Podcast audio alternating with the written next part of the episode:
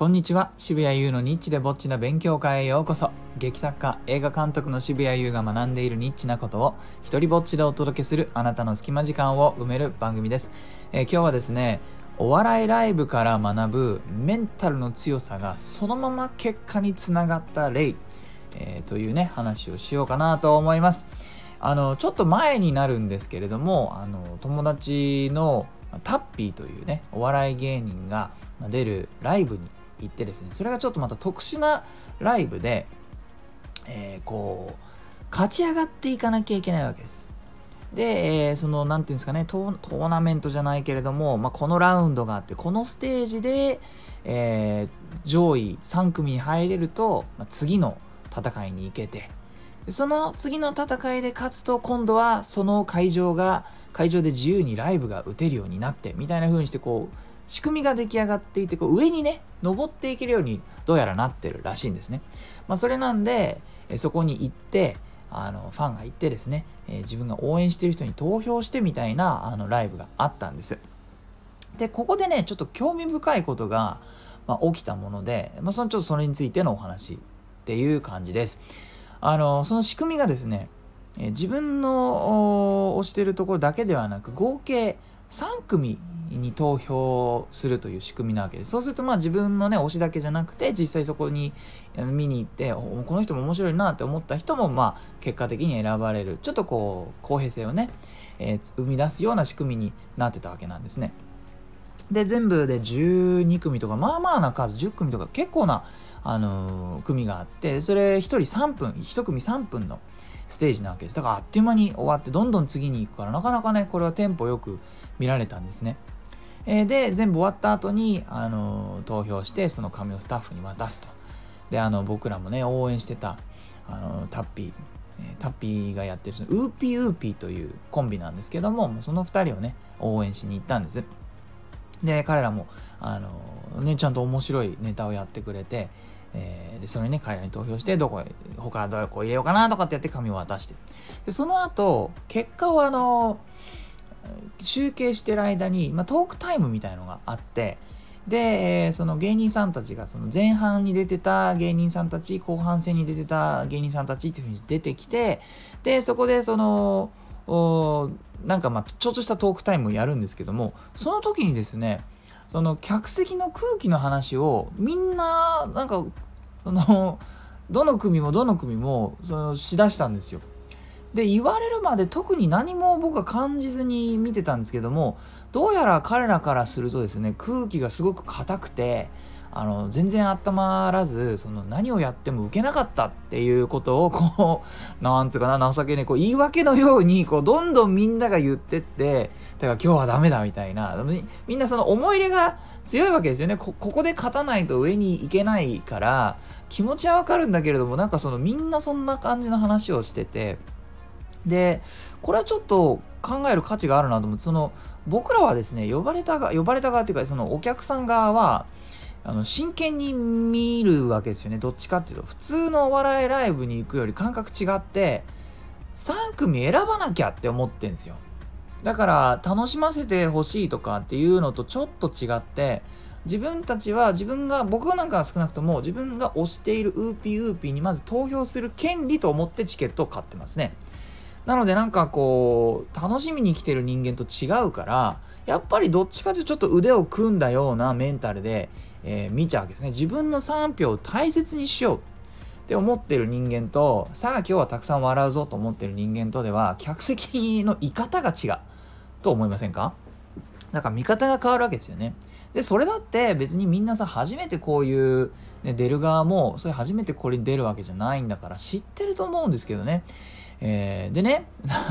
なんなら、なんならですよ、僕らが応援していたウーピーウーピー以外、面白かった組は本当にね、2、3組ぐらいしかなかったんですよね。なんか12組中、本当3組ぐらいしか面白くなかった。だから、あの、投票超簡単だったんですけども、あとはね、まあもう、滑り倒してた。もう舞台氷でできてますぐらいツルツルにね滑り倒してましたねだからその言われれば言われるほど客席が問題あったかなって そのこっちが硬かったじゃなくてあのあなたたちがつまらなかった可能性だって十分ありませんと思って むしろねそっちじゃないかと。いうふうな、まあ、もやもやさえ生まれてしまうくらい、まあ、みんなね自分たちが思ったような結果が出せなかったことのをまあ僕客席のせいにしちゃ したいんでしょうね。そういうふうに思っちゃう、えー、じゃあねあの結果。のどこがあの勝ったか。っていうとあのそこを気にせずね。その客席の状態を気にせずもちろんその客席の空気っていうのは毎回無視すればいい結果になるっていうわけじゃないと思います。でもこのライブにおいては客席の空気を無視した人たちが勝ったんですよね。つまりどんな状態であっても自分の用意したネタを100%にやるっていうメンタルの強かった人たちがあの勝ってましたでその3組え僕らがねあの推してたウーピーウーピー含めねその3組はトークの時間もその客席の空気のことをどうたらっていうふうに言わずねそこでも人笑い取ろう、え、ってしてるそのもう自分たちのねその審査されている時間じゃない時間もどうにか面白くできないかっていう、えー、メンタルでそこに立ってたんですよね。これ大きな違いだと思う。ここがねまああの僕、まあ、芸人さんの世界とっても厳しいと思いますけれども今回はお金を払った観客一観客として言わせてもらうとこれが売れる人と売れない人を分けるなと思いました。ここでねあのすごく面白かったあの人でさえやっぱ名前僕覚えてないんですよね。ウーピーウーピー以外ね。あのやたらあのブリーフをたくさんなんか20枚も30枚も履いてそのブリーフをひたすら脱いでいってそのブリーフにねあの文字を書いててそれをこう見せたりどんどん見せて下げていくんですけどそのブリーフをね。っていう芸の人なんかめちゃくちゃ面白くて俺なんかずっとお腹抱えてお腹痛くなるぐらい笑ってたにもかかわらずそれでも名前を調べようとか覚えようとかその次この人がやるのを見に行こうとまではやっぱ思わないんですよね。だから厳しい世界で皆さんやってるなと思うんですよ。でその人もねほんと出てきて確かにちょっと固めの空気を感じたかもしれないけれどももうね躊躇せずにブリーフ下げまくってましたからね。なんなら時間をオーバーしてもねあのー なんかやってたしトークの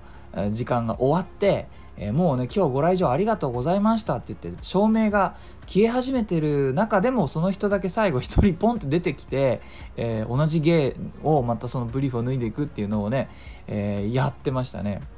そのいかに自分に与えられたわずかな時間でもう一つ笑いを取れないかっていうことに向かってた人たちどんな状況であろうと、えー、お客さんの心をくすぐってねえー、笑いを引き出そうと最後まで戦った人たちがちゃんと勝ったこれは面白いと思ったなあのメンタルの強さがそのまま本当に結果につながったものを見せてくれたなという気が、えー、しました。いやね、他の芸人さんたちねこのラジオ聞いてるわけじゃないと思いますけれどもあのねいやだってさ来てくれてるお客さんをさちょっとでもそういう風に敵対視した発言はやっぱ良くないよ。そういうニュアンスで喋っちゃダメだと思う。受けなかったと。いやそれどこに原因があると思います？っていうのをねちょっとね、えー、考えていただければなと思います。えっ、ー、とですねあのこの僕が応援しているウーピーウーピーのお二人がですねこれおかげでおかげでっていう別に僕のおかげじゃないですけど彼らが面白かったおかげで、えー、次のですねドラフト入れ替え戦というのに進みます。これがですね3月4日の2時15分から、えー、無限大ドームという渋谷にあるね、えー、無限大ホールではない無限大ドームっていうのがもう一個あるんですけどもそこで行われます。えー、あの近くになったらもう一回ラジオでねこれにだけについて放送しようかなとは思ってるんですけども、まあ、ちょっとねこの話を聞いてそういう特殊なそのすごい売れてる人たちだけが集まってるライブではなくこういうふうにしてね上に行こうともがいている人たちの、あのお笑いの戦いっていうのがあるのでこれはねなかなか特殊でしかも何ていうんですかあのや安いチケットも安いんでねよかったら皆さんね一緒に行きませんかと。行ってね、よかったら僕らが応援しているウーピーウーピー、面白かったら彼らに投票してもらえたらなと思うので、えー、よかったら一緒に行きませんかという誘いを持って、えー、今日は終わりにしようと思います。えー、いいなと思ったらハートマークをタップしたりフォローしてください。よかったらあなたの番組や Twitter でこの放送を紹介してください。えこのスタイフでも自由に使える使用許可、上演料不要の一人芝居コレクション、モノローグ集穴、そして第2弾の狭間は Amazon で好評発売中です。またですね、今日ちょっとお話しさせていただいたウーピーウーピーの、えー、一人、タッピーが出演している、タッピーも出演している劇団牧羊犬第5回本公演、狼少年立花の舞台映像がですね、あと1週間、えー、配信しております。2月25日までやってます。えー、劇場の臨場感をね、あなたのスマホとかテレビにお届けするので、ぜひ概要欄をチェックしてみてください。では、渋谷優でした。